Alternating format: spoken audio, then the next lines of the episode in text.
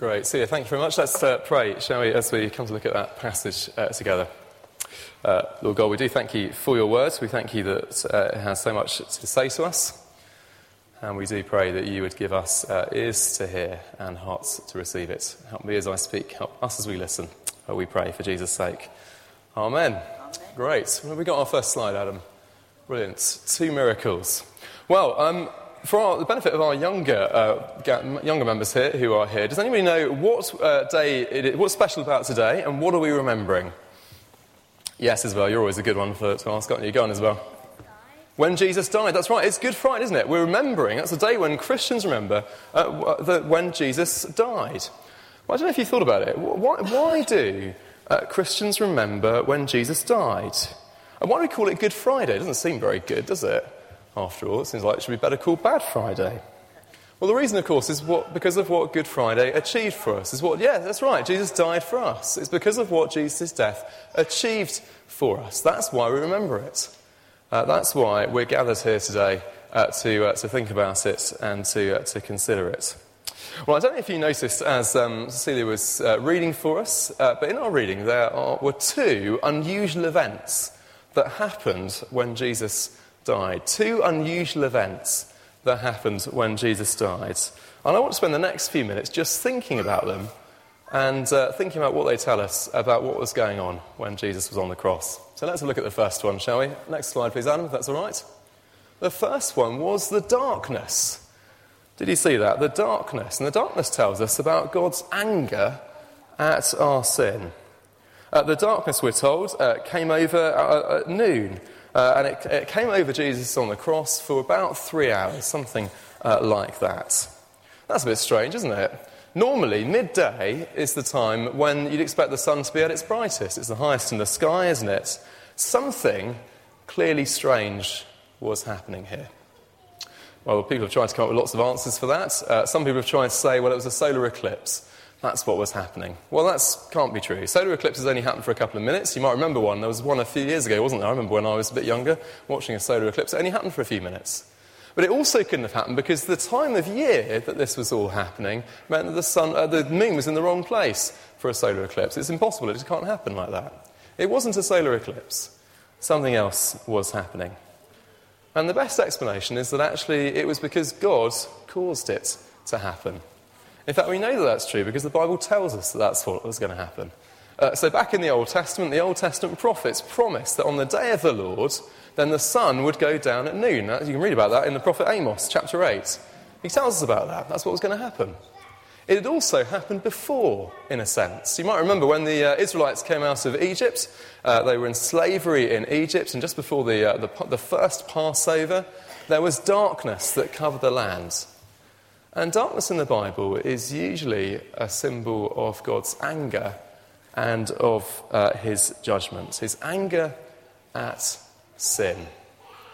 Well, what is sin? Well, one of the best definitions I heard of it is to uh, take the uh, little letter that's in the middle of it, I. And it's true, isn't it? Sin is I. It's putting I in the middle and God pushing him out of our lives. And the Bible tells us that's what all of us have done in different ways. All of us have said, God, push out, push off. We don't want you to be in charge of our life. We want to be in charge by ourselves. That's what the Bible calls a sin. Uh, it's, uh, it's to say no to God and to live life uh, on our terms. Now, we know, don't we, that if we do things that are wrong, if we say things uh, that are wrong, then there are usually consequences. Uh, perhaps our parents might get cross with us, or our teachers, or something like that. Uh, not so long ago, I had a speeding ticket uh, because I got caught speeding. And the police were very cross with me, and they gave me a nasty fine and what, what have you. Yeah, I was naughty, and I got what, exactly what I deserved. I shouldn't have been doing it. And we know that if we do things that are wrong, there are consequences. Uh, that's how life works, isn't it? Uh, we deserve to be punished. And the Bible says that that's really the same with God. If we, if we turn our back on God, if we reject His rules, if we break His rules, and we say to Him, God, we don't want anything to do with you, we're going to run life in our own way, then we can't be surprised when there are consequences as well.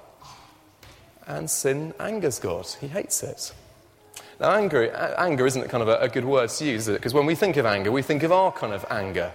Uh, we think of our anger, which is a bit uncontrollable, isn't it? We get a bit grumpy or a bit cross when we're tired or we haven't had enough food. I was cross with our children this morning because they hadn't they kept me up last night. It's not like that. God's anger isn't like our kind of anger. It doesn't sort of flick on and off like a switch. It's not irrational. It's not silly. It's his settled, uh, constant hostility to all that is wrong. And actually, in many ways, God's anger is a good thing. Because if God didn't get angry at sin, we might ask ourselves, what kind of a God was he? Because it's right that he is angry at things that are wrong, at things that are bad, and things that are hurtful. But the good news of Good Friday is that astonishingly, on the cross, Jesus dealt with God's just anger at sin. He took the punishment for us on our behalf. It should have been us there experiencing uh, the death uh, that Jesus died.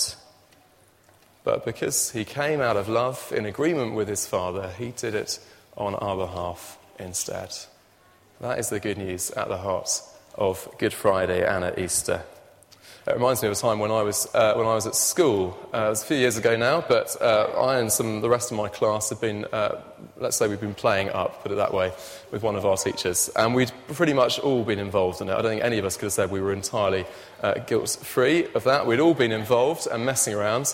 And our teacher decided that uh, he couldn't work out which one of us was really responsible, so he just punished the lot of us instead. And one boy, who it has to be said had been at the heart of it, put his hand up and said, No, sir, it was me. Let, punish me and let them go. And he did. The teacher said, Fine, okay, I can't remember what his name was, but he grabbed him and said, Right, we'll punish you, you'll be in detention, and the rest of you uh, can go. Now, it's not an exact parallel, is it, obviously, because this, uh, the, the boy who uh, had fessed up really did have something to fess up. He had been uh, messing around. But actually, there's a principle there that helps us to understand what happened on Good Friday, isn't there? That actually one person took the blame for the others. And the Bible explains to us that that's what happened when Jesus died on the cross. And that's what the darkness reminds us of. That, uh, in the words of uh, one of the other prophets, the Lord has laid on him the iniquity or the sin of us all. Uh, Jesus died on the cross instead of us. He took uh, God's anger at sin on our behalf. That's the first miracle that happens on uh, Good Friday. Let's look at the second one. Can we have the second slide, um, Adam, please? Second one was the curtain. The curtain. And this tell, reminds us that now we have access to God's presence.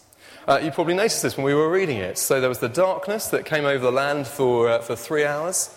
And then when Jesus died, we're told that the curtain of the temple was torn in two from top to bottom.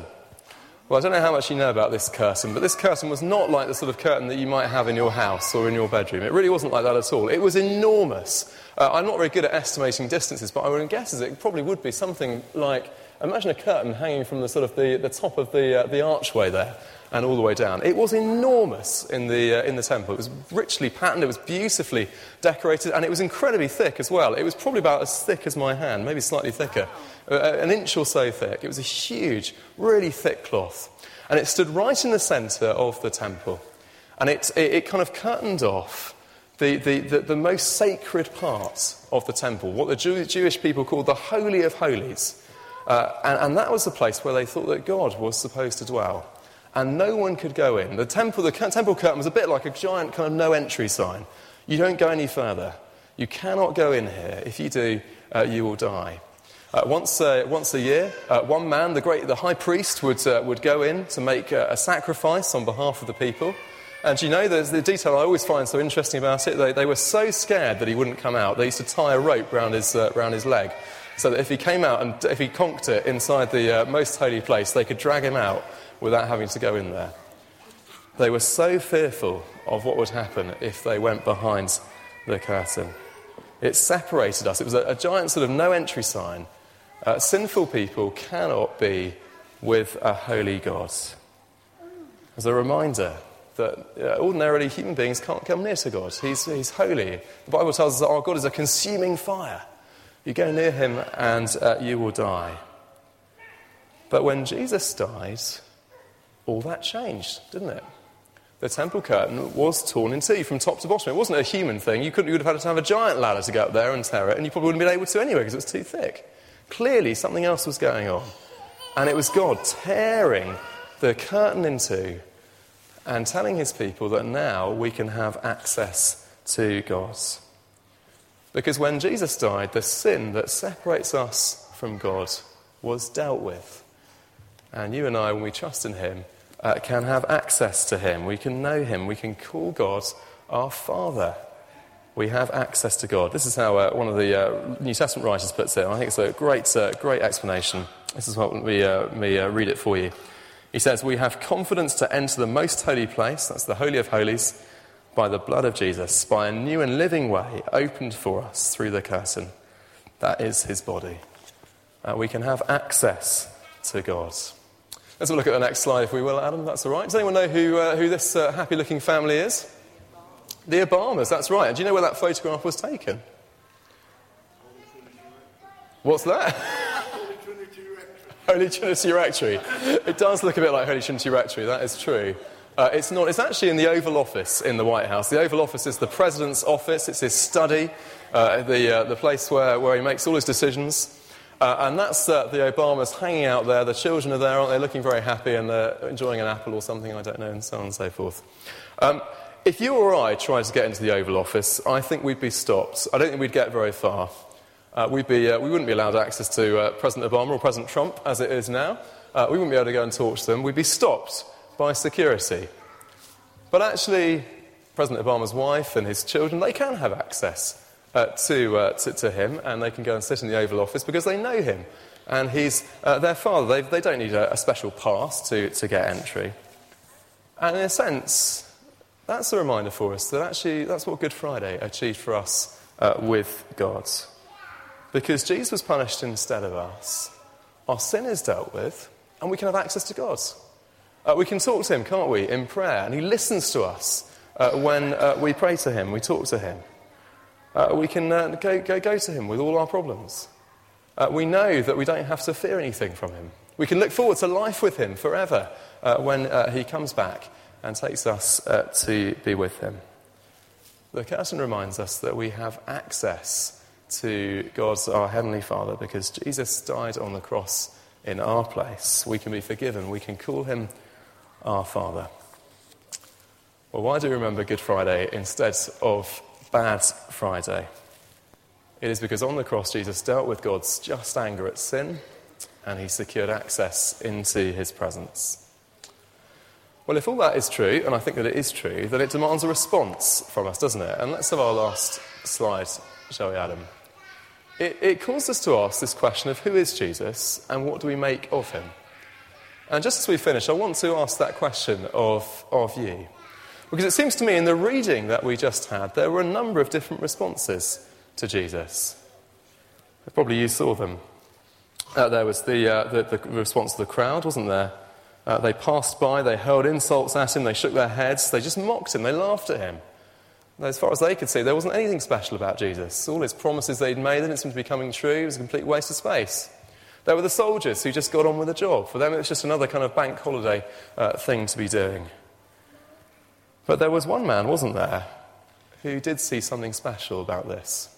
It was the centurion, wasn't it? Do you remember what he said? Uh, the centurion uh, saw how Jesus died and he said, Surely this man was the Son of God. Now, we don't know much about this centurion, but he was a Roman, so he wasn't a Jew. He didn't know uh, lots about uh, the promises that God had made to his people to send a Saviour. Uh, if he was a centurion, he was probably an experienced soldier. He's, uh, he'd probably fought lots of wars. He'd seen lots of people die.